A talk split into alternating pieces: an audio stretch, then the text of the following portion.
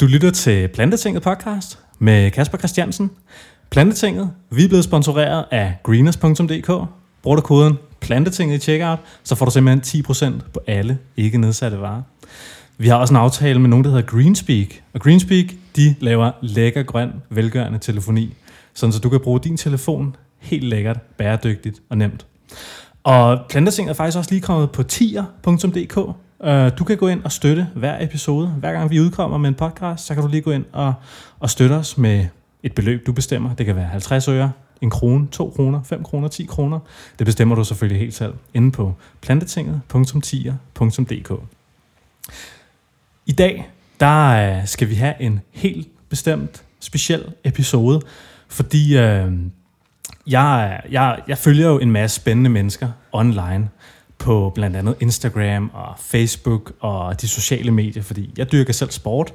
Jeg er vild med triathlon, og øh, en af de mennesker, som jeg har fulgt igennem et stykke tid, det er en, øh, en kvinde, der hedder Kristin, og Kristin, hun er simpelthen så vild.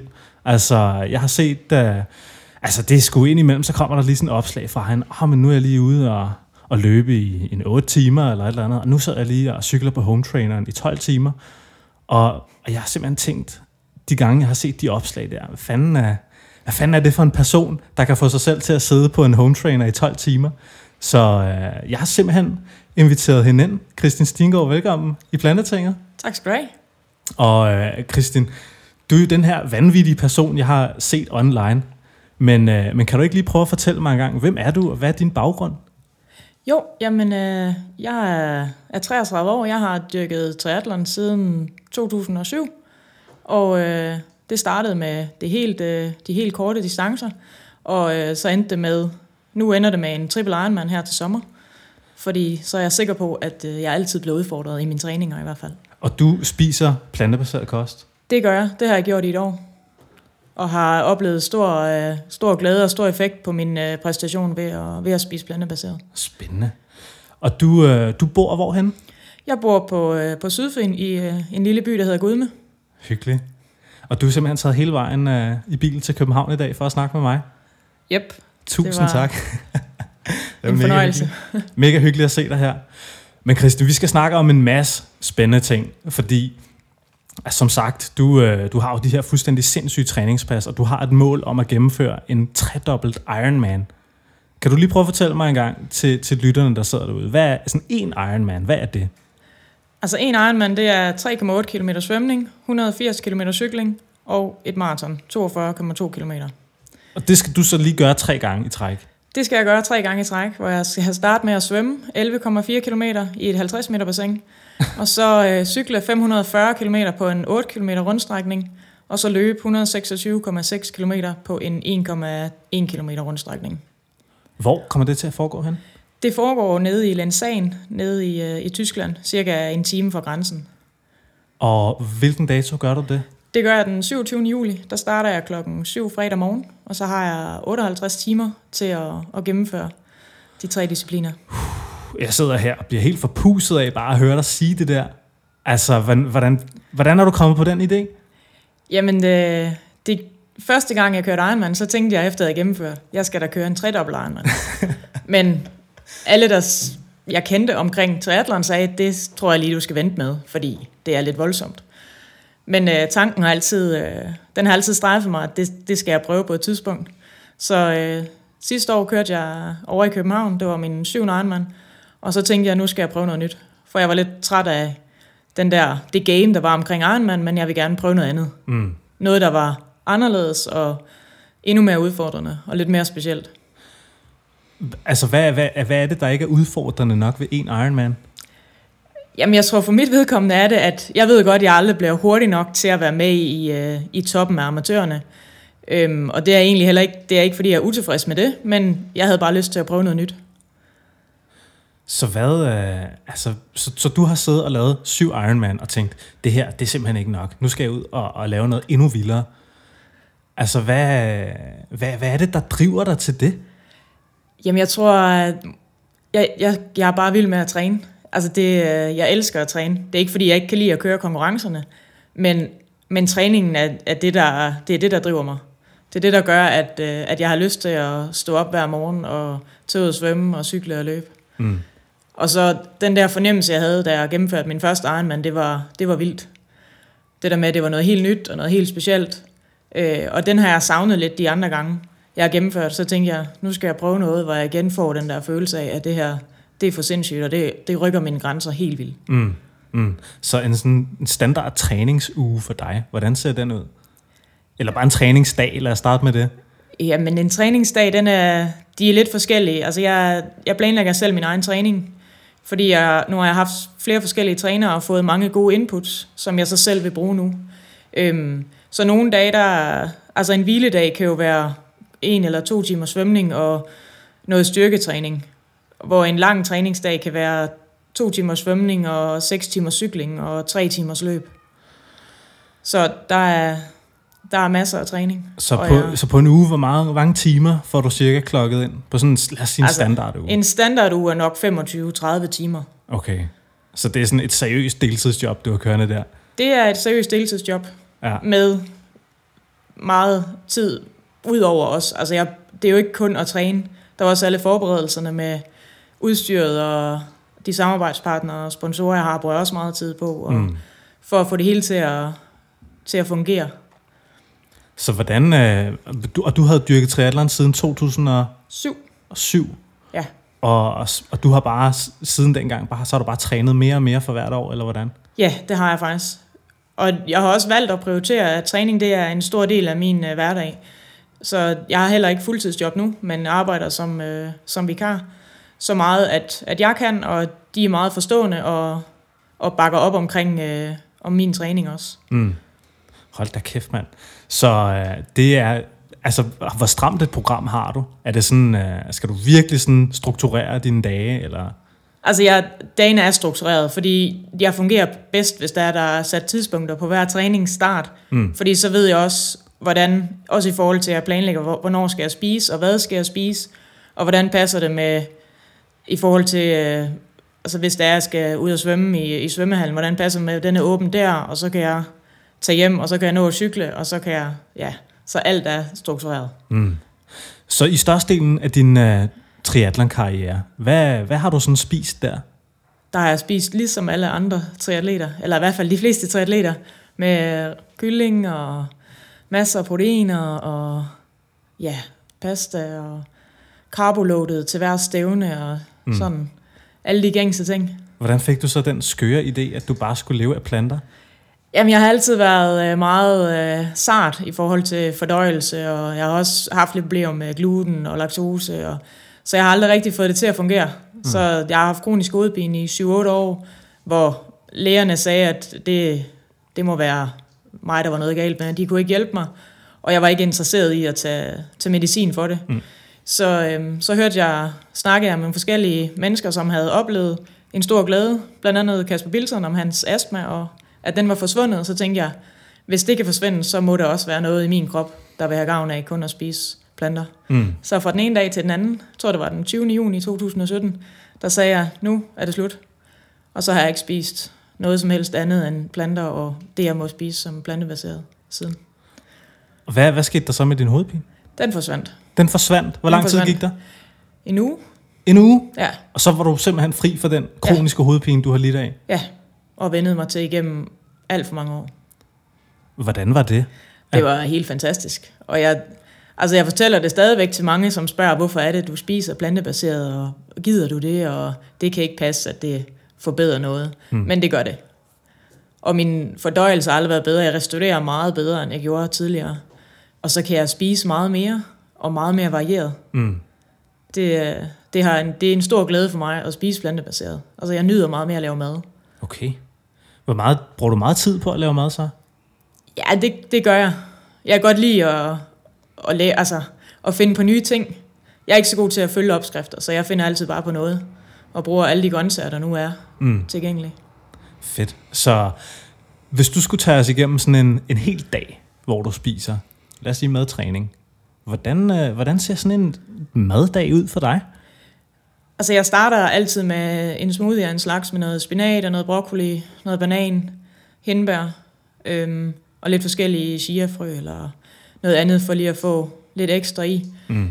Øhm, og så, ja, så bærer jeg selv noget brød og, og spiser det sådan til mellemmåltid efter en svømmetræning ofte.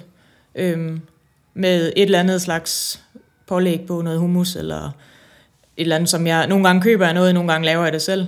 Til frokost spiser jeg ofte rester fra dagen før, som kan være noget salat, noget blandet øh, grøntsager med tofu. Det er en af mine yndlingsretter. Og, øh, og det er igen det samme, jeg spiser til aftensmad. Og så kommer der lige noget, et eller andet blendet frugt ned om, øh, om eftermiddagen. Og så til aftensmad? Det er også ris og grøntsager og masser af grøntsager. Ja, bare derudad? Ja, bare derudad. Hold da kæft, mand. Hvad... Altså, du, du må jo spise absurd meget mad med al den træning. Det gør jeg også. Det gør jeg. Altså, jeg får ofte at vide, at jeg spiser altid, og det er nok rigtigt. Ja. Altså, jeg havde også madpakke med. Jeg skulle jo køre halvanden time over, Ja. så det er vigtigt. Ja. ja, men det er vigtigt at få mad ind. Har du ja. Ja. nogen idé om, hvor mange øh, kalorier du får hjernet ind? Det aner jeg faktisk ikke. Nej. For det, det interesserer mig ikke. En gang der gjorde det, men det betyder ikke noget for mig nu, fordi jeg kan mærke, at når jeg spiser, når jeg er sulten, og jeg spiser det rigtige, så, så får jeg den energi, jeg skal have. Så du, du mærker efter i din krop, sådan, Ja, det gør jeg. hvad du har brug for og behov for og sådan noget. Ja, det synes jeg. Har du altid gjort det? Nej, jeg tror, at dengang, før jeg spiste plantebaseret, der spiste jeg jo ligesom alle de andre. Og lyttede mere efter til, hvad jeg kunne læse mig til omkring, sådan, og så skal du spise øh, det antal gram protein, og det antal gram kulhydrater. Og det, øh, det går jeg slet ikke op i mere. Det betyder ikke, det betyder ikke noget, for jeg ved, at jeg får det, jeg skal have. Det kan jeg mærke. Mm. Så har du, er der sådan nogle overordnede, sådan, hvad kan man sige, regler, eller ikke regler, vil jeg sige, men mere sådan overordnede sådan idéer, du går efter, når du spiser? Er der noget, du sådan fokuserer mere på, noget, du fokuserer mindre på? Nej, altså jeg, jeg får, jeg ved, jeg får rigeligt af kulhydrater. Øhm, men det jeg også fokuserer på, det er, at, at meget, jeg blender meget, jeg spiser mange smoothies i løbet af dagen. Mm. At jeg også får noget, jeg kan tygge på, så det er, at jeg hele tiden har noget at, at arbejde med. Mm. Og så har jeg eksperimenteret med, lidt med indtag i forhold til under øh, træninger, lange træninger. Mm. Også at bruge noget af det, det blendede, øh, det blendede bad, fordi det optager bare meget bedre og hurtigere, når jeg er under, under træning. Ja. Du øh, var ude på en, en meget lang cykeltur den her weekend her. Hvad, hvad, hvad var det for en tur? Jamen, øh, der har altid været sådan en 24 timers cykelløb i øh, Melfar, hedder det. Og det skulle jeg også have kørt i år, men øh, det blev afløst af forskellige årsager. Og det var i den her weekend, så tænkte jeg, jeg laver bare mit eget cykelløb. Så øh, jeg havde arrangeret en øh, rute på 12 km i Gudme og lige rundt de forskellige småbyer. Og så havde jeg inviteret dem, der havde lyst til at, at starte med en, øh, en lille cykeltur lørdag morgen kl. 10. Mhm. Øhm, og jeg ville fortsætte i 24 timer, og de kunne bare komme og gå, som de havde lyst til. Så øh, lørdag morgen, der stod der seks mand øh, klar til at, til at cykle sammen med mig. Og vi, vi fulgte så ikke ad, fordi jeg skal lære at cykle alene. Men, men vi startede sammen, og så fik de bare lov til at køre. Øhm, og de kom lidt i løbet af, af de 24 timer, kom de forbi et par gange. Og der kom mange forskellige, nogen der ikke havde cyklet før, og nogen der ikke havde cyklet lang tid, og, øh, og bakket op omkring det. Så det var, det var en fest. Så du sagde, altså, der var, du fortalte mig, inden vi startede den her podcast her, at der var flere, du sådan ikke havde set i lang tid, og folk, der ikke havde cyklet i lang tid, der var med ude. Ja, altså øh, min gamle fodboldtræner var forbi og køre 72 km der, da klokken nærmede sig. Jeg tror, han sluttede, da klokken var 10. Øhm, og han havde ikke cyklet i to år, så det var, det var rigtig fedt at, at få ham i gang. Min mor, hun tog også lige 100 km, bare lige for at, at støtte mig, selvfølgelig. Hold da kæft. Og hun stod også, øh, hun var også vågen i de 24 timer og sørgede for, at jeg fik noget at spise, og, sammen med, med resten af min familie. Var det på den her, var det på en rundstrækning, du så lå og kørte? Ja, det var på en 12 km rute, Mm. hvor jeg hele tiden kom forbi, hvor vi havde depot, så jeg kunne få det, jeg skulle have at spise, og hvis jeg havde brug for noget, ja, lidt ekstra vand og lige... Så hvad spiste du på den her uh, tur her? Jamen altså, jeg spiste, øh, jeg spiste rigtig mange sådan nogle, øh, de der børnesmoothies, man kan få. Og de der De på der 100 blendede- gram der? Ja, lige præcis. Ja, ja, ja. De fungerer. Jeg er blevet træt af gel og alt det der, Ja. som man køber i dyredomme, for det fungerer ikke. Så jeg spiser det, og frugtstænger, og øh, vandmelon, og noget bare almindelig frugt, og noget, noget kiks for at få noget, noget salt, og, Og så drikker jeg selvfølgelig også øh, energidrik, det drikker jeg for at være sikker på, at jeg får de, de salte, jeg skal have. Mm. Og det, øh, drikke det er lidt nemmere, end at spise hele tiden. Klart. Men der, der blev... Øh, og så havde jeg også lavet noget ris med noget øh, tofu og nogle grøntsager og lidt kokosmælk og pakket i nogle bøtter, så når jeg lige havde 10 minutters pause, så kunne jeg lige køre lidt ned, og så cykle videre, og så spiste jeg sådan generelt spiste jeg jo sådan lidt hele tiden, kan man sige, for at nå at fordøje det, men ellers så, der blev, øh, og der også bananer blev der også kørt mange nedad i løbet af de 24 timer.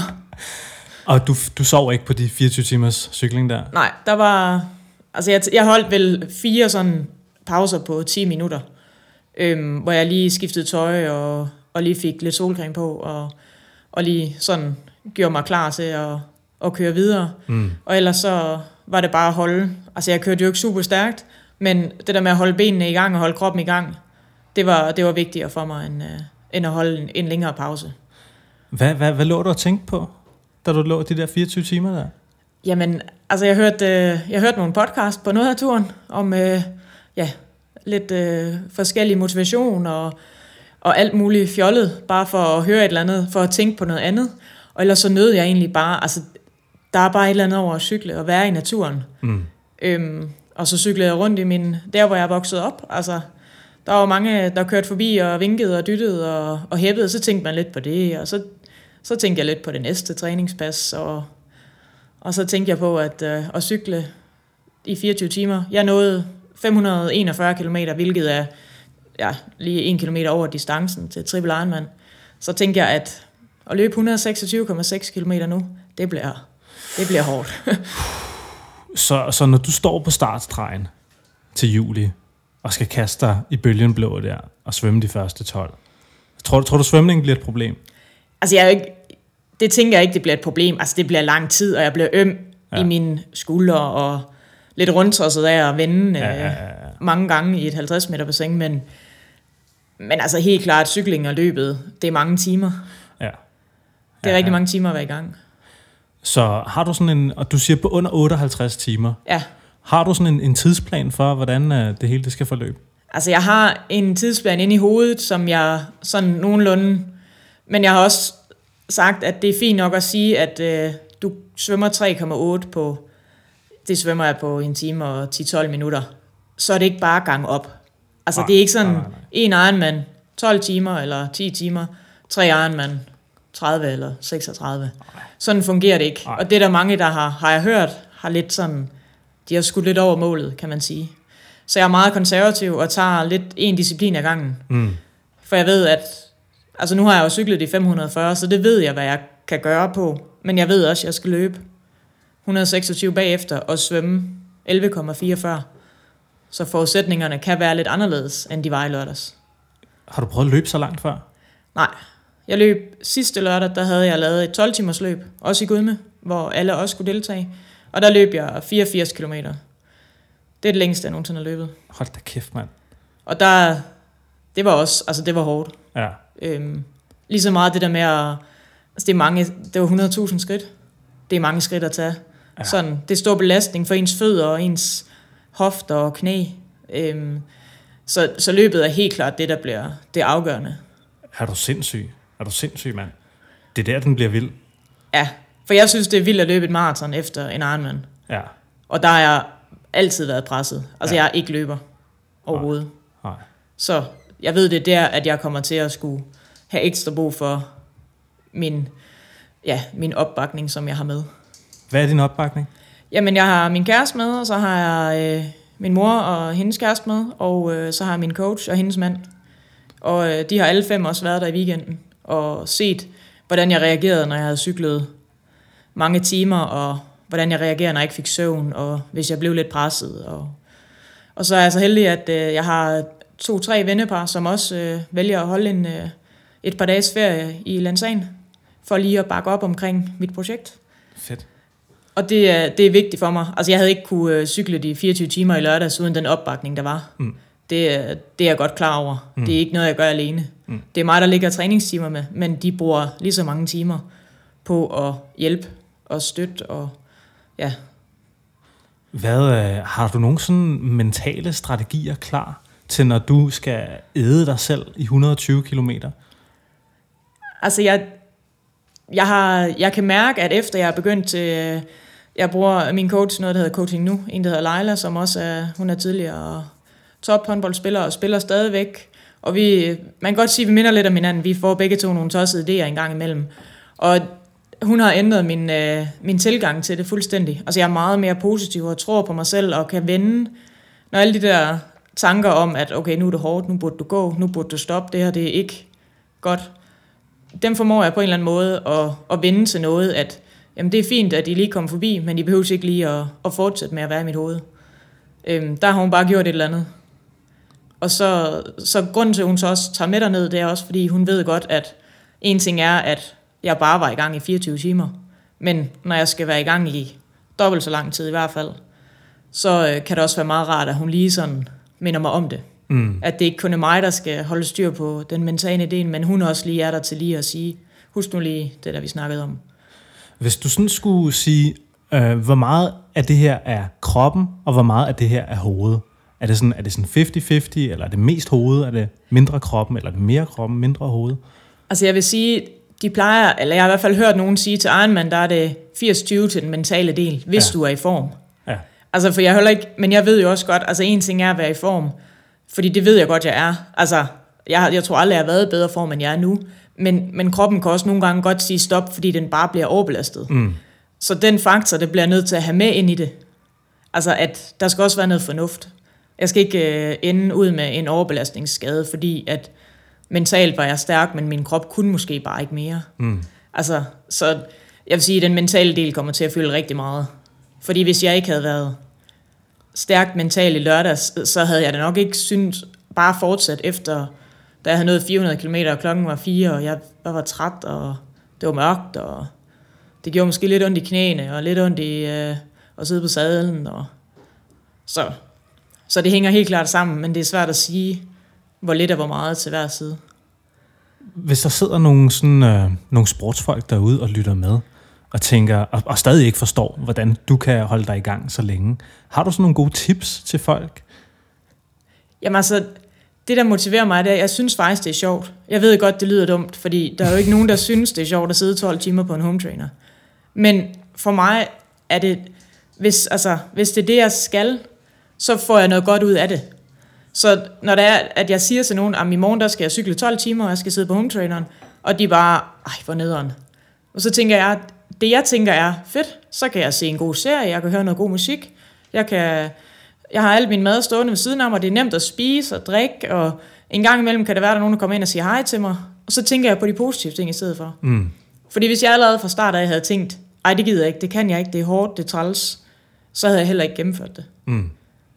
Så det handler meget om sådan ens indstilling til, til det, man kaster sig ud i? Ja, det synes jeg. Det lyder også sådan lidt, altså, det lyder måske også sådan lidt, at hvis du bare er positiv, så skal det hele nok gå.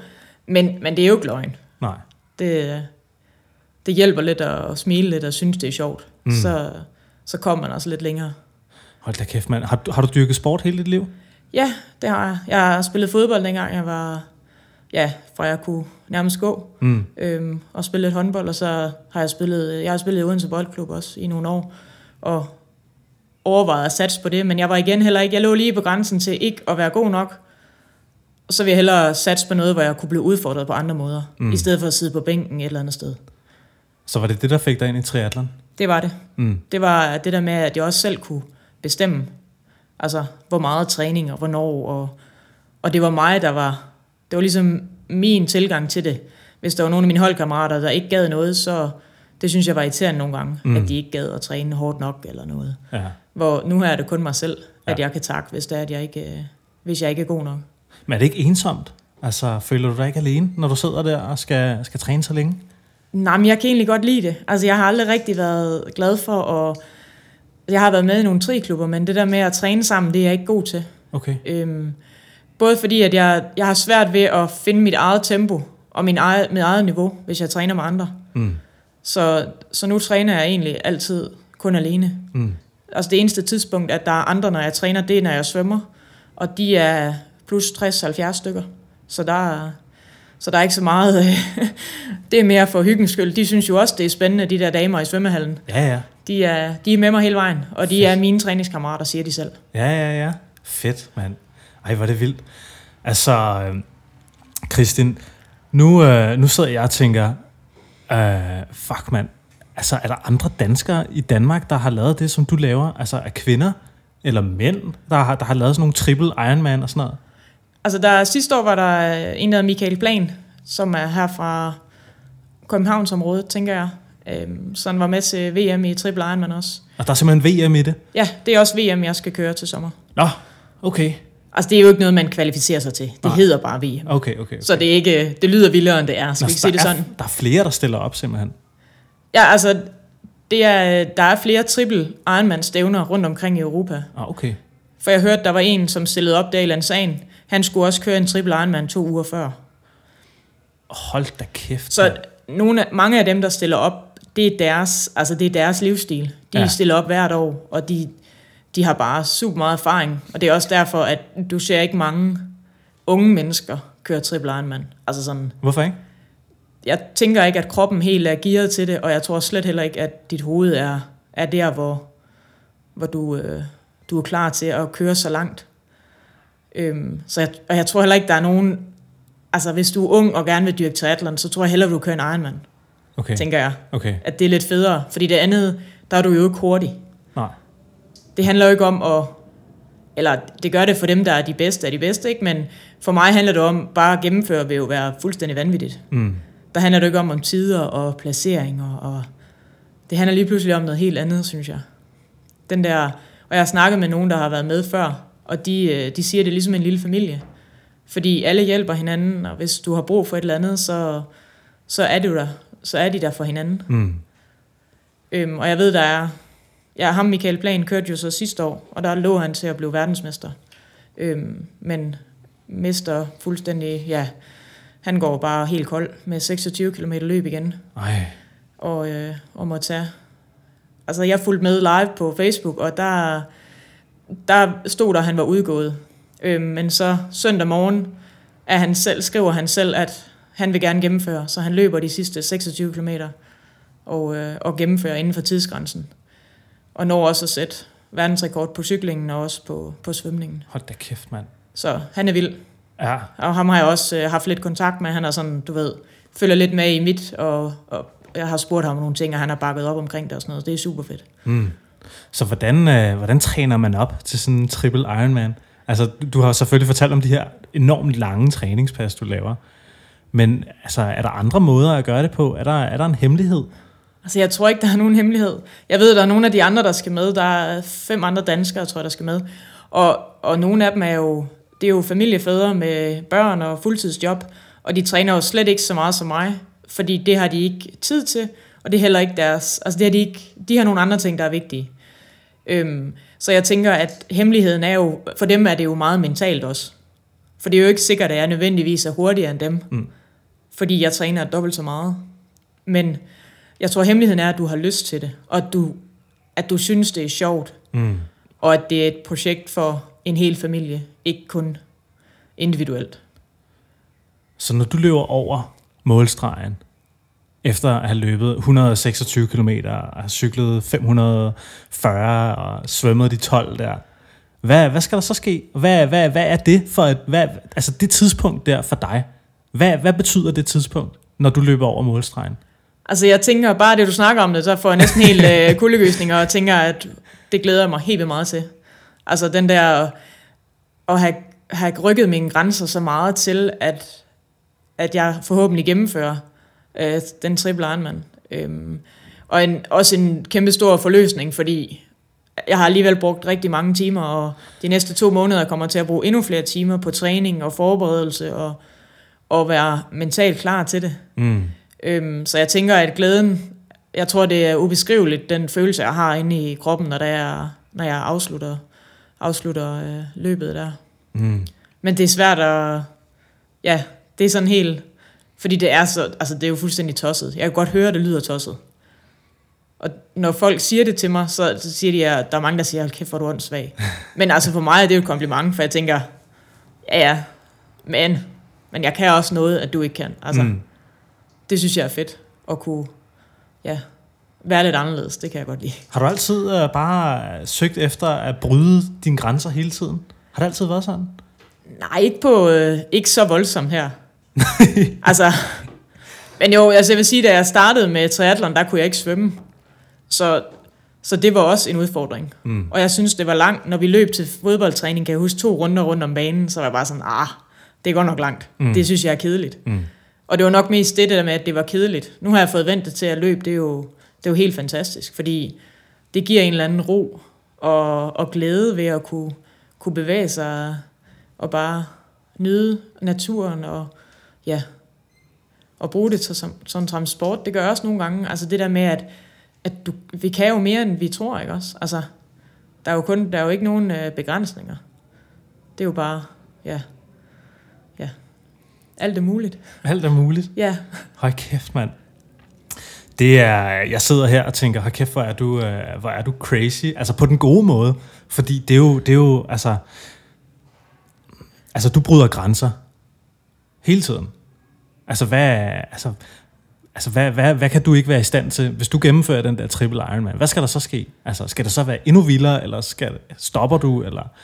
Skal... Altså jeg stopper ikke, det kan jeg garantere dig for, det gør jeg ikke. Fordi jeg kan ikke, øh, altså træning vil altid være en del af min hverdag og mit mm. liv. Jeg kan ikke, und, altså en dag uden træning for mig, det er helt galt. Jeg fungerer slet ikke, og jeg bliver irriterende og, og ikke til at være i nærheden af. Mm. Så jeg kommer ikke til at stoppe med det.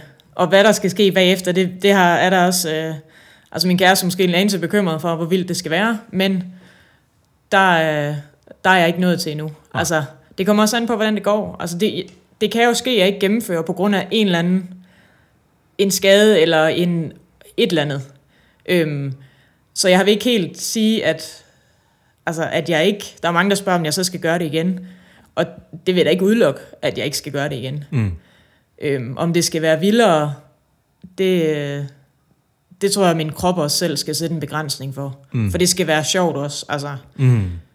det, det skal også være sådan, at altså, jeg var da træt, da jeg var cyklet 24 timer. Øhm, men, men i dag, så er det jo bare en mandag, og så starter træningen jo igen. Mm. Det skal ikke være sådan, at jeg er ude i flere uger efter alle mulige tossede ting, jeg laver. Fordi så er det ikke det værd. Mm. Du sagde noget om at øh, tidligere, at du restituerede bedre, når du spiste plantebaseret. Altså, når du ligger og har cyklet de der 24 timer, altså, har, har du ikke stadig... Det er to dage siden nu, ikke? Ja. Har du ikke stadig pisse stænger? Jo, jeg er øm. Det er så 24 timer siden, jeg var færdig, jo, kan man sige. Ja. ja. øhm, jo, jeg er øm i mine ben. Det, det kan jeg godt mærke. Men jeg er ikke sådan, du ved, at jeg har bare behov for at ligge ned og ikke lave noget mm. øm. Altså, jeg kunne godt løbe en tur i dag. Jamen, du gik også herop på fjerde sal, uden sådan at se specielt påvirket ud. Ja, det var egentlig øh, meget rart. men altså, så der er jo igen det der med, at jeg restituerer bedre, men selvfølgelig er min krop stadigvæk altså, været i øh, presset, ikke også? Mm. Men, men jeg kan mærke, at det restituerer bedre. At mm. jeg kan gennemføre flere træningsplads og flere træningstimer, mm. end jeg gjorde for bare et år siden. Okay. Og stadigvæk få kvalitet ud af det. Okay. Og ja, og den, øh, ja, det kan man jo kun prøve på egen krop. Der er jo en masse grunde til det, men jeg mærker egentlig bare efter, hvad der fungerer for mig, hvis man kan sige det sådan. Altså, mm. jeg sidder ikke og nørder omkring, øh, hvad gør de her planter kontra de her planter og sådan noget. Jeg spiser egentlig bare alle de grøntsager og frugt og, og sådan noget, jeg kan få fat i nærmest. Mm. Øhm, ja. Og så mærker du efter? Ja, det gør jeg.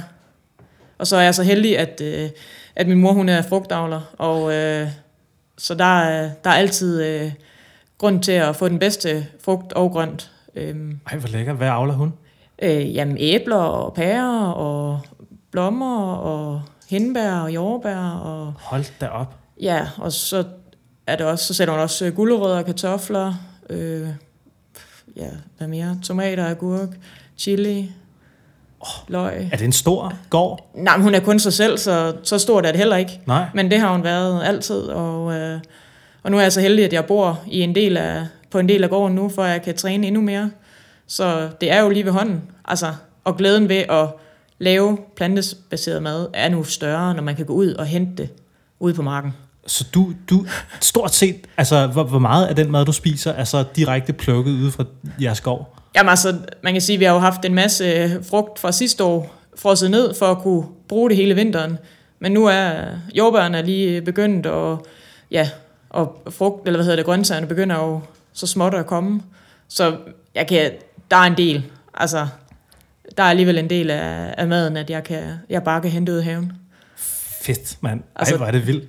Ja, det, og det er jo også, det motiverer også min mor til at gå mere op i, at jamen, så skal vi også, vi også både squash og græskar og rødbeder og gulerødder og du ved, så vi kan komme igennem hele alt plante, alle planter og meget frugt, ikke også? Så det er, sådan noget, er det sådan noget økologisk? Altså, Nej, man kan sige, hun, hun er jo ikke, øh, hun sprøjter jo ikke andet end, du ved, lige for, at man ikke skal, der ikke kan være ukrudt overalt. Mm. Ligesom, men hun vil ikke gå økologisk, for det kræver alt for meget. ja, okay. Altså det bliver simpelthen, øh, og så er der en masse regler indenfor, hvis man skal være et eller andet, så skal man, og i Tyskland, der kan de putte mere, bruge mere sprøjtemiddel dernede, end de kan i Danmark og sådan noget, så der er en masse regler. Så hun, altså det er ud fra, fra marken af, og det, og det er så naturligt, som det kan være, kan man mm. sige. Smager det bedre, end, øh, end det, man køber i supermarkedet? Altså, der er ikke noget som... Øh, altså, en, jeg synes, det jo, smager bedre. Og det kan jeg godt sige, fordi at, at det. Men, men der er mere smag i det. Mm. Altså, men der er jo også forskel på, hvis du går i supermarkedet og køber nye danske tomater, ikke også? De smager jo også bedre, end dem, man kan købe om vinteren fra et eller andet Klar. mærkeligt land, ikke også? Klar, Så, klar, klar. men så er der glæden ved at, at kunne se det, og være med til at plante det selv. Den Mm. er altså også lidt... Det er lidt sjovt. Så du er også selv med ude og, og Ja. plante? Jeg hjælper også så godt jeg kan, og så meget jeg kan. Okay. Øh, men altså, det er min mor, der står for 99 procent af det jo. Ja, ja, okay. Men, men stadig, det der er fantastisk, det der Ja. med. Altså, jeg har selv også øh, eksperimenteret lidt i lejligheden med at dyrke lidt chili og, og lidt grøntsager, men altså, man kan jo ikke rigtig gøre det i stor skala, når man bor på fjerde sal. Nej, Altså, så det, er jo, øh, det må være fantastisk. Jamen, det er Altså- det også. Og jeg sætter meget mere pris på, på grøntsager også, når det er, at, at det kommer fra egen avl.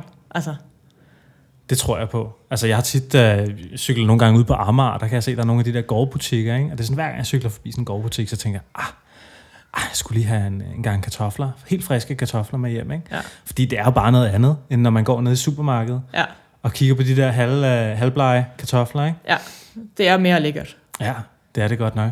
Tror du, det er, altså, tror du, det er med, med til at forbedre ens præstation? At spise sådan helt frisk? Altså, jeg tænker, jo mere frisk du spiser, jo bedre. Altså, der findes jo også uendeligvis af veganske forarbejdede produkter. Altså, mm. der er jo mange, der spørger, "Jamen, hvis du er veganer, så må du være sund. Så sagde jeg, men det er jo ikke, fordi jeg er veganer, jeg er sund. Fordi vegansk er jo ikke nødvendigt. Der findes mange mærkelige ting af usunde ting, der er veganske, og det er der mange, der ikke ved jo. Mm, Øhm, men jeg prøver at spise så lidt forarbejdet mad som muligt. okay.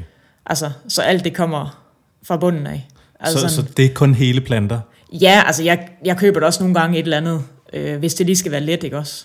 Okay. At, øh, så kan man købe en eller anden pakke med nogle grøntsagsbøffer eller sådan noget. Ja. Men det smager jo meget bedre at lave det selv, Klart. og det er da også meget mere lækkert. Mm. Fordi bare fordi det ikke er kød, så ved du jo ikke i bund og grund, hvad der er i, vel? Mm. Altså, at de der tilsætningsstoffer og sådan noget, det er jo ikke stor fan af. Altså Nej. sådan. Så Men- du lever total øko-clean life? Nej, det gør jeg ikke. Jeg kan også godt spise usundt, det er der ikke nogen tvivl om. Ah, okay. Især på sådan en øh, 24-timers cykeltur, der skulle der også et eller andet sukker ind en gang imellem. Ja, ja. Men jeg kan mærke, jo mere rent jeg spiser, jo dårligere bliver jeg, hvis jeg får et eller andet, øh, altså sådan noget som bare rent sukker, altså noget vingummi eller et eller andet mærkeligt, Mm. som det gør mig, det siger mig ikke noget mere. Nej. Altså, hvor engang der synes jeg bare, det var mega lækkert, men Mm. det, det siger mig slet ikke noget. Jeg vil hellere have noget ordentligt mad. Altså, det er som om, at der bare sker sådan en, øh, det ved jeg ikke, man kan sige udrensning ved. Kroppen, den tager bare mere imod. Det skal smage af noget, og det skal være godt og sådan frist og sådan noget. Så du, altså din, din indstilling til mad har ændret sig, efter du er gået plantebaseret, eller hvad? Ja, det synes jeg.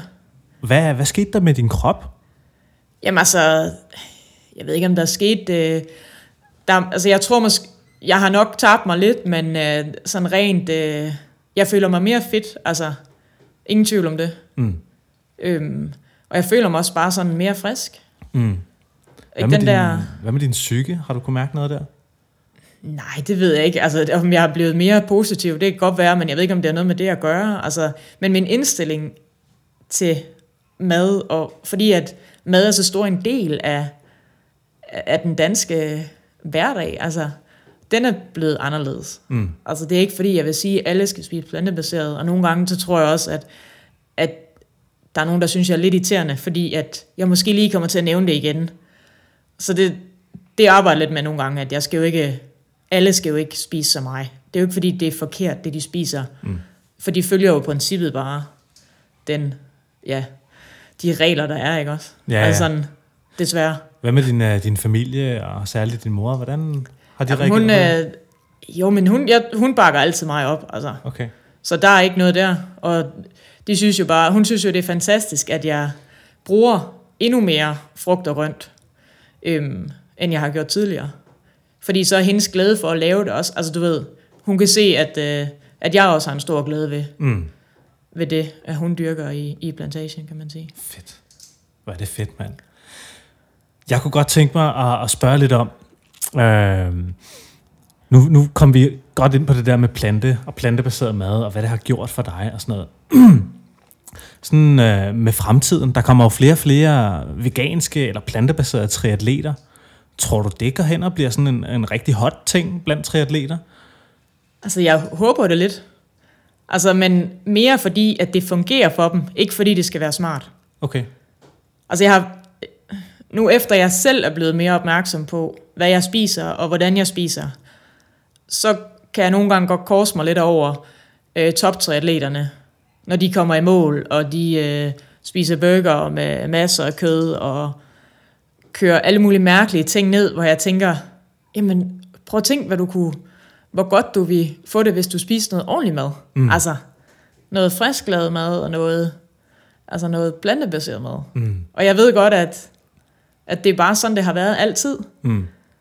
Men, men altså, jeg håber, at der er flere, der får øjnene op for, hvor godt det er. Mm. Altså, Det er meget sjovt, det der med, hvordan vi sådan... Fordi jeg kom nemlig til at tænke på en ting, fordi altid efter jeg har skulle... Øh, jeg er blevet færdig med et stævne, eller jeg har, jeg har lavet en stor træning, eller, eller andet, så vil jeg gerne fejre det lidt, og så vil jeg gerne være god ved mig selv. Ikke? Og så, så spiser jeg måske sådan uh, lækre falafler, stegt i en masse olie, ikke? Og, og måske nogle lidt snaskede ting og sådan noget. Og der kan jeg bare mærke, at hvis jeg så i stedet for de der snaskede ting, vælger at spise bare sådan hele, rene, lækre planter, ja. altså jeg har det meget bedre næste dag. Jeg restituerer, altså sindssygt meget bedre. Altså jeg føler mig ikke tung og slasket i kroppen, fordi det gjorde jeg altid, efter jeg havde lavet stævner. Jeg troede bare, det var fordi, jeg havde makset ud, og bare havde givet mig alt. Men så fandt jeg ud af, hvis jeg i stedet for at droppe det der med at fejre mig selv med at spise ting stegt i olie og burger og fritter, og jeg så bare valgte de rene planter, så havde jeg det, altså, så følte jeg mig fandme frisk dagen efter i stedet for. Ja. Så følte jeg mig ikke balleret. Og det var helt vildt. Altså en helt vild sådan, øh, indsigt at se, hvor stor en, øh, en del mad har på ens restitution og ens velbefindende. Altså det er helt utroligt. Så jeg er sådan, jeg er sådan helt stoppet med at spise øh, burger og pizza, efter jeg har, jeg har lavet stævner. Ja. Nu er det bare sådan, okay, hvor clean kan jeg spise? For, fordi jeg skal bare have det nice i morgen, sådan, så jeg kan lave noget fedt igen, ikke? jamen, og jeg er helt enig. Og, og jeg tænker også, at det er den der med, jeg hader, når folk de siger, ej, nu har jeg gjort noget vildt, så nu skal jeg være god med mig selv. Så op til alting, så, så spiser du bare så godt du kan, og så rent du kan. Og så når du er færdig, så fylder du bare mig selv med alt muligt dårligt. Mm. Det giver jo ikke mening. Nej. Altså, hvorfor skal ting fejres med dårlige ting? Mm. Men det tror jeg altså, er nemmere at sige for os, tænker jeg. Ja, ja jamen, det er det da Altså, helt sikkert. Fordi jeg, jeg, det også, jeg kan huske, var der ikke et eller andet, øh, noget håndbold, et eller andet herrene, de var til en eller anden slutrunde, og så fik de lov til, fordi de har vundet en kamp, så fik de lov til at fejre det ved at tage på McDonald's. og så, så blev jeg sådan helt, ej okay, hvordan kan I fejre det med det? Det giver jo ikke mening. Nej. I har lige præsteret mega meget, og I er max presset. Og så spiser en eller anden dårlig burger. Og så tror jeg, I er klar til i morgen. Det giver jo ikke mening. Jeg tror bare, man stadig i, i sportens verden bare sådan, man har stadig ikke indset, hvor stor en rolle maden spiser. Altså, jeg, da jeg skiftede til plantebaseret kost, der gik det lige pludselig op for mig. Wow, hvor har det stor betydning, at jeg spiser, som jeg gør. Er du sindssyg, mand? Det, ja. det var helt vildt. Ja, altså, jamen, jeg oplevede det jo samme. Og jeg kan huske, at øh, Frederik, som også er triatlet, han skrev nemlig også til mig, fordi han var også kørt død i alt det der. Hvor jeg sagde, at altså, jeg bare gør det, fordi du vil jo ikke opleve noget, altså du vil jo ikke mangle noget overhovedet. Og det har han jo også selv sagt, det gør han jo ikke. Mm-mm. Det, og jeg, jeg tror, at altså, jeg vil ønske, at nogle af de professionelle, jeg ved, der er nogle udenlandske triatleter, der spiser plantebaseret. Mm. Men, men jeg vil ønske, at der var nogle af de danske, også fik lidt mere øjnene op for det. Ja. at, øh, at når du kommer mål, så skal du ikke have en eller anden, et eller andet dårligt mad. Altså, der er ikke... Øh, ja, det, kan jo ikke, det giver bare ikke noget. Jamen, jeg, der, jeg tænker også, der er en grund til, at jeg er nogenlunde frisk i dag. Altså, Du ser, altså, du ser frisk ud. det, fordi øh, at det, det, det tænker jeg, der er. Det må der være. Ja. Altså, du har, man kan sgu ikke se på dig, at du ikke har sovet i 24 timer, og du har siddet på en cykel imens. Nej, Altså, jeg, jeg følte mig også frisk, da jeg var færdig. Altså fordi, at jeg undervejs også havde fået noget ordentligt mad. Mm. Hvis jeg havde spist gel og sukker i 24 timer, mm. så er jeg temmelig sikker på, at jeg har haft det tem- rigtig dårligt. Mm. Men det havde jeg jo ikke. altså. Så da du skiftede til plantebaseret kost, så droppede du også alle de her geler og alle de her sukkerstats jeg her. prøvede at køre med det lidt, men det fungerede bare ikke. Altså jeg kunne, jeg kunne bare ikke få det ned, Nej. fordi jeg manglede noget ordentligt noget. Mm. Og så er det bare, at hvis det er du ikke, altså det er helt vildt svært til en egen mand at sige, jamen jeg spiser ikke noget af det. I forvejen har jeg altid haft mit eget med, fordi meget af det, de serverer til stævnerne, er jo fyldt med alle mulige ting, som jeg ikke sådan var vildt glad for, fordi at jeg ikke har kunne tåle laktose mm. i mange år. Mm. Men, men det der med selv at, altså til en egen mand selv at skal sige, jamen jeg har lige øh, en, øh, en eller anden smoothie med, som jeg lige selv, altså det, det er bare ikke nemt Nej. hvor det er lidt nemmere på, øh, når jeg laver sådan nogle lidt længere distancer, hvor jeg har mulighed for at hele tiden tanke op, så kan jeg mere selv bestemme, at jamen, så kan jeg godt lave noget, blende noget mad, eller et eller andet, du ved, jeg selv lige kan, kan spise. Ikke? Jeg tror, særligt i triathlonverdenen, der er de der geler og de der gummi, vingummi ting og sådan noget, ikke? Altså, folk, de bruger jo kassen på det. og folk, de kører ned, og det er som om alle gør det. Ja. Det er mit indtryk. Altså, det er meget, meget, meget få, der spiser rigtig mad, ja. når de er ude til stævner. Ja. Alle, de kører de der SIS, og jeg skal komme efter dig. Ja. Hvor at øh, personligt, jeg har aldrig sådan rigtig brudt mig om de der ting der. Jeg har tænkt, okay, hvordan kan jeg gøre det mest naturligt? Naturligt siger jeg ikke, Ja, ja, ikke? Fordi, ja. Men øh, også bare det der med, jeg har sgu ikke råd til det. Altså, du skal ligge og træne med lortet, ikke? Sådan, så din mave kan klare det på race day. Men, men min mave kan altid klare rigtig mad. Så, så jeg har også virkelig de der 5 øh, kroner smoothies fra Netto der. Dem hjerner jeg også bare ned i stor stil, ikke? Altså, det er jo, det er jo billigere, at du får mange flere kalorier for pengene. Og det smager fantastisk. Ja, og så er det rent. Og så altså, er det bare økologiske planter. Ja, Så det er ikke noget, der er lavet inde på et laboratorie. nej. Nej, for jeg, altså, jeg kender der flere, der bøvler med, og altså, de får altid, øh, de får det altid så dårligt, fordi at der er nogen, de kan jo nå at spise, altså hvis du skal have alle de kulhydrater, som reglerne siger, du skal have på en uh, Ironman, så skal du altså have mange gels, mm. og vi snakker 10, 15 ja, ja, ja, stykker. Ja, ja. Og det vil der jo aldrig være nogen, der kan... Altså, det er der ikke særlig mange, der kan tåle i deres mave, tænker jeg. Hvor, hvor mange udgår jo, eller går ned på løbet, fordi at de skal sidde på toilet 10 gange, eller sådan. Mm. Eller for mavekramper. Ja, altså fordi de lige pludselig ikke kan have mere. Mm. Og det har jeg jo fået mange gange. Altså, jeg var jo lige så dum som alle de andre for et år siden, ikke? Mm. Øhm, så hvis nu er der kommet mere fokus på det, så tænker jeg også, at der vil, altså, glæden vil være meget større for, for mange sportsmennesker, som laver de der længere distancer. Mm. Altså, Har du haft sådan uh, mavekramper og maveproblemer, når du har løbet efter cyklen? ja, det har jeg. Altså, jeg har, jeg har nok mere haft så svært ved at få det ned, at jeg nærmest bare, altså jeg slet ikke har taget det. Mm. For jeg kunne slet ikke have det og få det ind i kroppen. Mm. Og det har jo så resulteret i, at jeg ikke har fået noget energi. Mm. Det er ikke et hit. Nej. Og så også det der med, at så serverer de cola og Red Bull. Altså Ja. det er måske heller ikke lige Nej. det, der fungerer bedst for mig i hvert fald. Nej. Så der er ikke, der er ikke meget at, at tage af. Jo, så er der en banan, Mm. eller et eller andet æble, eller sådan noget. Men Ja. ja. der mangler et eller andet. Ja, Øhm, helt enig. men altså, triathlon er jo heller ikke lavet til plantebaseret, kan man sige. Altså det er, Nej. det går meget op i sukker og ja, cola. ja, fuldstændig. Og, ja, Altså, jeg vil også ønske, fordi altså, hver gang jeg er ude til de der stævnearrangører, øh, og jeg har stor respekt, jeg er så vild med, at der er så mange fede stævner ude i Danmark. ja. Altså, helt fantastisk. Øh, alle de mennesker og ildsjæl, der brænder for at lave sådan nogle fede stævner, jeg synes, det er super duper nice. Men, øh, men det er også blevet sådan lidt dogmatisk, ikke? at det kun er de her sukkerting, at det kun er cola, Red Bull, som du siger, ikke? og så lige en, øh, en umoden banan, og, og så er det det. Altså, så kunne det være fedt, hvis der måske var... Det ved jeg ikke. Har du nogle forslag til, hvad stævnearrangørerne de kunne diske op med af mad? Nej, men jeg ved også godt, der er noget praktisk i det. Altså Jamen, det er jo nemt. Selvfølgelig. Og det er jo også derfor, der er mange, der spiser gel, fordi som de siger, jamen det er jo nemt. Mm. Men nogle gange vil det være rart, hvis det også kunne fungere. For jeg tror, der vil være flere, der vil gavne af det. Men altså, Vi må lave et plantebaseret triathlon. Ja. og så bare servere dadler derud af, ikke? Ja. Dadler, det kunne man godt bruge. Hvis de havde Det sådan tror jeg faktisk vil være godt. store kasser med, med juledadler, ikke? Ja. Sådan, så, så hver, for hver omgang, så kunne du lige tage en håndfuld dadler, ikke? Og så op i... Øh, Det vil være lidt noget svineri, måske. ja, du bliver Men- lidt fedtet, men Men altså, det gør du altså også af geler, ikke? Ja, det gør. Så altså, det tænker jeg. Jeg har eksperimenteret lidt med at, blende dadler og kokosvand. Ja. Fordi jeg, jeg har heller ikke brugt de der elektrolytdrikke der. Nej, Så bruger jeg kokosvand i stedet, fordi der er også elektrolytter i. Ja. Og det har faktisk øh, også den præcise mængde, hvad kan man sige, sukker per 100 ml, som, som, som er godt for maven. ja.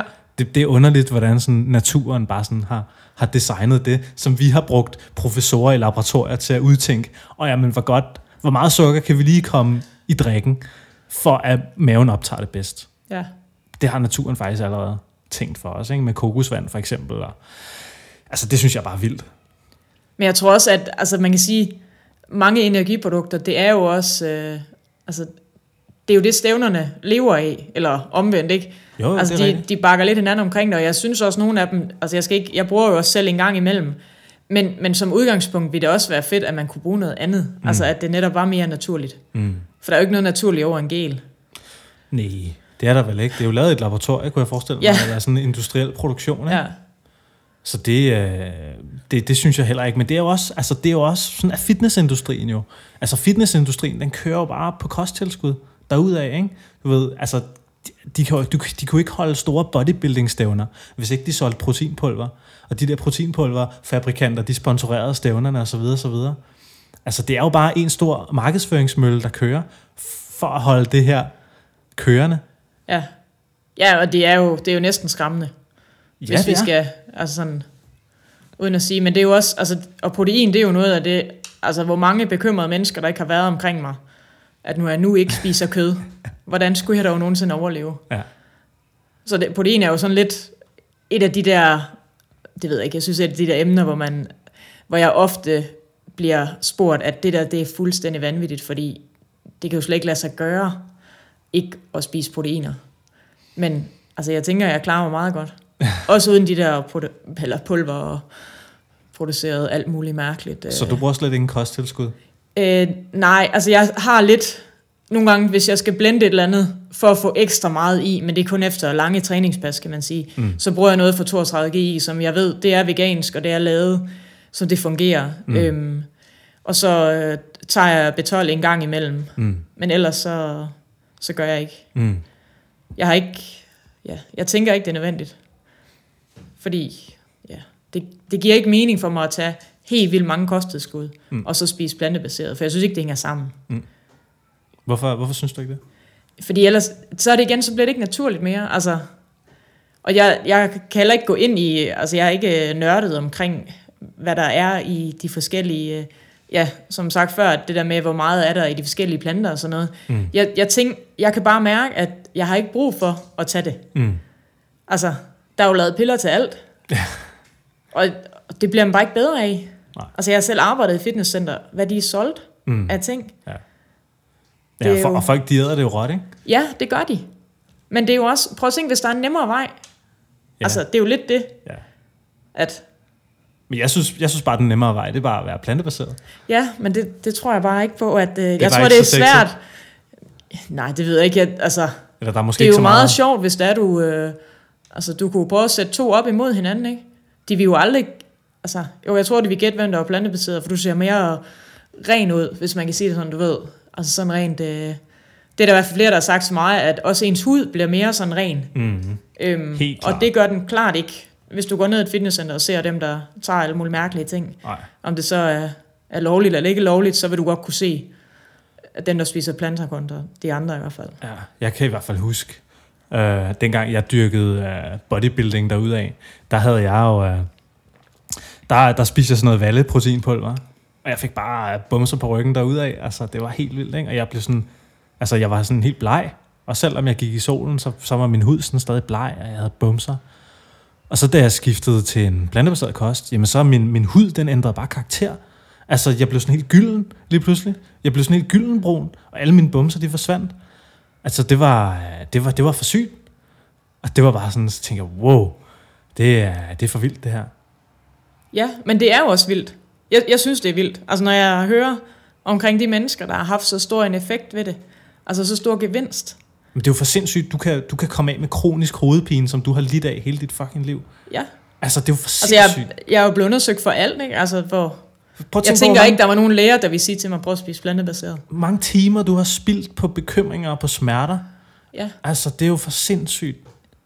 Det er så forfærdeligt. Prøv at tænke på, altså, Jamen, jeg, jeg tænker, der er rigtig, rigtig mange, der vil få gavn af at spise plantebaseret. Altså, jeg spurgte, jeg var ude at holde et, øh, et lille foredrag for Extreme, min øh, tøjsponsor, og øh, så spurgte jeg, hvad hedder det, øh, en af, der arbejder der, og hvis det nu var, at du led af en eller anden sygdom, og de så sagde, vil du så spise plantebaseret, så lover jeg dig, at det forsvinder. Altså, svaret kom ikke prompte. Mm. For jeg tror for mange, det er det der med, at jeg vil savne kød. mm, Altså, jeg har ikke savnet kød en eneste gang. mm, Og jeg er ikke, altså, når jeg er på arbejde, jeg arbejder på et, øh, en institution for, for unge, øhm, og lave mad til dem, der kan jeg nogle gange blive sådan lidt, ah, det her, det kan jeg ikke, jeg kan næsten ikke med, altså, med ro i hjertet servere det her for dem. Mm. Fordi jeg ved bare, at hvor meget det vil gavne dem, hvis de fik endnu flere grøntsager og endnu mere ren mad. mm, Men, men det er deres mindste problem, desværre. Mm. Men jeg, kan, altså, jeg har før snakket med kolleger om det, det der med, at, at især børn, der lider og er, er, har forskellige diagnoser, det vil være en fornøjelse at kunne give dem. Prøv at tænke, hvis de bare kunne få det en lille bit smule bedre ved at spise det rigtige. mm. Altså den der...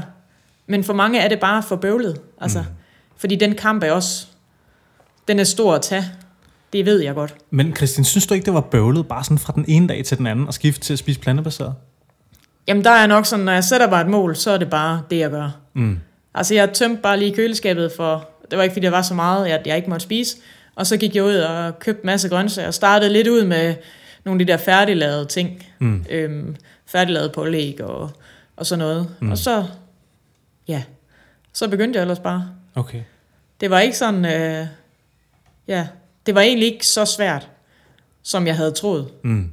Men jeg havde så heller ikke spist laktose, heller ikke drukket mælk i 100 år jo. Okay. Så, men det savner jeg slet heller ikke. Altså, Nej. Nej, nej. det har jeg ikke brug for. Hvis, du, hvis der sidder nogle øh, lytter derude og tænker, ved du hvad, jeg vil gerne spise sundt og være fit, men jeg vil også gerne gøre det lidt nemt for mig selv. Har du så et godt tip, eller et par gode tips? Altså jeg vil sige, det der med at... Jeg kan blive meget inspireret af at kigge på Instagram og, og følge alle de der sider, som veganer og plantebaserede laver. Mm. Men det kan også... Der, der kan jeg også godt tænke nogle gange, okay, det her det kan jeg slet ikke finde ud af at lave, fordi det ser alt, alt, alt for smart ud. Mm. Altså alt for avanceret ud. Mm. Så hellere at bare at tage nogle grøntsager og, og riste dem lidt, ligesom du vi har gjort, hvis det var kød, du puttede på panden. Mm. Øhm, og så tilsætte en masse krydderier, så det smager noget. Mm.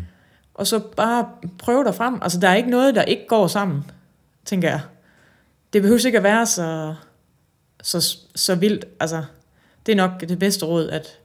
Men jeg elsker også mad, der er bare blandet sammen. Så det, det behøver ikke at være flot for, for mit vedkommende. Så det, altså, så det er ikke... øh, Men ellers så er der altså meget inspiration at søge på de sociale medier. Mm. Også af folk, der ikke, altså, der ikke bruger masser af penge på alle mulige øh, flotte opsætninger og sådan noget, men det bare er helt naturligt. Mm. Altså, Et godt tip. Altså, lad være med at tro, du skal opfinde den dybe tallerken. Det, er, det er sgu simpelt bare... Altså, jeg spiser sgu tit bare sådan straight up kartofler, eller straight up quinoa med lidt sojasauce på, eller et eller andet. Jeg er sgu ikke så, øh, så picky med det, angår. Min kæreste, hun siger, ah, du, du spiser altid fængselsmad, Kasper. Men jeg, jeg kan sgu godt lide det simpelt. Altså, det, det, det er bare nemt, ikke? Så skal jeg lige koge en stor gryde med et eller andet, og så er jeg bare og æder det. Det er hurtigt og nemt. Men det er måske bare mig, der... er- jeg vil give dig helt ret. Og jeg kan også godt lave en ret til, jeg lavet øh, sådan noget afrikansk linsegryde.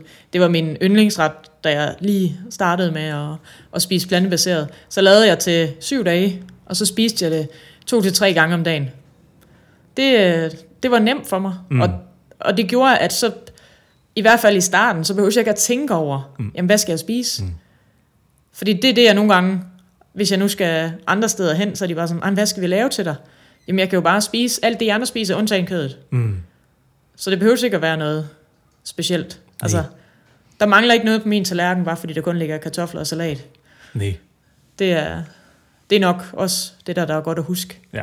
At du behøver ikke et eller andet, et eller andet der ligner kød. Fordi det, det, det får du alligevel, altså, du kan lige så godt bare spise grøntsagerne, tænker jeg. God pointe. Christian, vi har snart snakket i over en time nu. Jeg tænkte på, øh, er der noget, du sådan sidder og brænder inde med, eller tænker, fuck mand, det skulle jeg lige have sagt det der? Nej, det ved jeg ikke. Øh, ikke sådan lige, hvad jeg kom på. Jeg tænker, du har øh, nogle sponsorer, der, der bringer dig igennem dagligdagen og dine, dine fantastiske udfordringer og eventyr. Det har jeg. Det må du gerne lige give dem et shout-out. Så skal jeg bare nævne? Ja, bare giv den gas. Okay, Jamen, jeg er jo så heldig, at jeg har en del. Øhm, og øh, ja, hvor skal jeg starte henne? Øhm, Extreme, de laver mit øh, cykeltøj, som er specialdesignet med, øh, der er skrevet triple Ironman og distancerne på, hvad jeg skal, og så har jeg alle ah, mine andre sponsorer på. Øhm, så har jeg min coach fra Coaching Nu, så har jeg Plus Sock, som laver øh, de lækreste løbestrømper og kompressionsstrømper. Bliss, som laver de fedeste solbriller. Extreme, de sponsorer også min cykelhjelm. Og øh, så har jeg i øh, Avnsbjerg, som er et bilfirma, som øh, hjælper mig med at holde mig kørende, så jeg kommer til København. Og, øh, så er Svendborg Svømmehal, de sørger for, at jeg kan svømme gratis. Og Øh, åh, det er så pinligt, at jeg ikke kan huske dem alle sammen. Ej, men det er okay. øh, min, okay. øh, min mor, som er frugtavler, så har jeg en øh, lokal frisør, øh, Salon Country Cut, og øh, Anitas Massage, som sørger for min massage et par gange om måneden. Kiropraktorhuset i Svendborg. Øhm, CUC Østfyn, som er et øh, køreskolefirma, som øh, har sponsoreret lidt penge til mine stævner, og Jens Dyr, som også er en lokal virksomhed, han har også givet en økonomisk øh, støtte. Så har jeg øh, Rawbite, som er en øh, vegansk øh, bar. Jeg, øh, jeg supplerer lidt, når det, er, det lige skal være lidt ekstra nemt. Øhm, ja, jeg har helt sikkert glemt nogen. Kæft, der har du mange, mand. Du har virkelig øh, ja, været ude og... Øh, Rindom Kost og Motion, som er... Han er... Ja, han er kostvejleder og også personlig træner nu. Han har hjulpet mig lidt med min kost, også for at være sikker på, at jeg får det, jeg skal have, og ligesom inspirere lidt. Øhm, han har også øh, suppleret lidt med min løbetræning.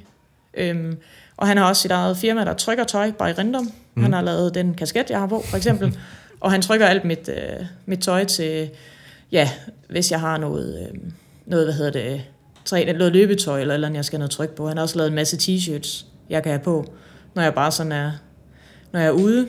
Og øh, Intersport i Svendborg har også, de sørger for fusionstøj til mig, til løb og lidt diverse produkter. Øh, profiloptik sørger for, at jeg har kontaktlinser. Jeg har sådan nogle specielle nogen, jeg sover med om natten, så jeg kan se i løbet af dagen, så det ikke generer mig, når jeg træner. Øhm, ja.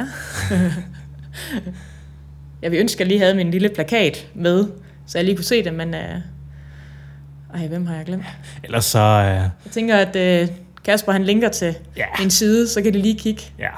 Og jeg tænker, hvis, øh, hvis folk gerne vil ind og finde dig på internettet, eller gerne vil følge med i den her Triple Ironman, hvor, hvor skal folk så gøre det? Altså, jeg har en øh, Facebook-side, der hedder Triple Ironman 2018, Kristin Stengård. Mm. Så har jeg en Instagram, der hedder Kristin Stengård.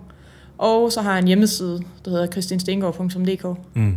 hvor jeg skriver lidt forskelligt på de forskellige sider. Og vil det være muligt sådan at følge med live, når du er i gang med den Triple Ironman? Jeg vil sørge for, at øh, mit øh, supporterhold, de har øh, lægger billeder og videoer op undervejs. Øhm, der er sikkert også et eller andet live-opdatering dernede, men det er ikke altid, det fungerer optimalt. Mm. Øhm, så, men jeg skal nok sørge for, at øh, der ligger, så folk de kan følge med. Fedt, fordi jeg tror, der er mange derude, der sidder og tænker, wow mand, jeg vil sgu da gerne følge, følge Kristins eventyr der. Det håber jeg. Og øhm, udover det, så, så tror jeg lige så stille, vi skal sige farvel til vores lytter. Kristin, øh, tak fordi du ville være med. Jamen øh, selv tak, det var en fornøjelse. Og øh, du lyttede til Plantetinget, og det var din yndlingspodcast om plantebaseret livsstil. Jeg håber, du har med lyst til at lytte med en anden gang. Jeg håber også, du har lyst til at støtte podcasten lidt. Du kan gøre det på plantetinget.tier.dk, hvor du kan smide en donation per afsnit, der udkommer. Kan du have det godt? Hej hej.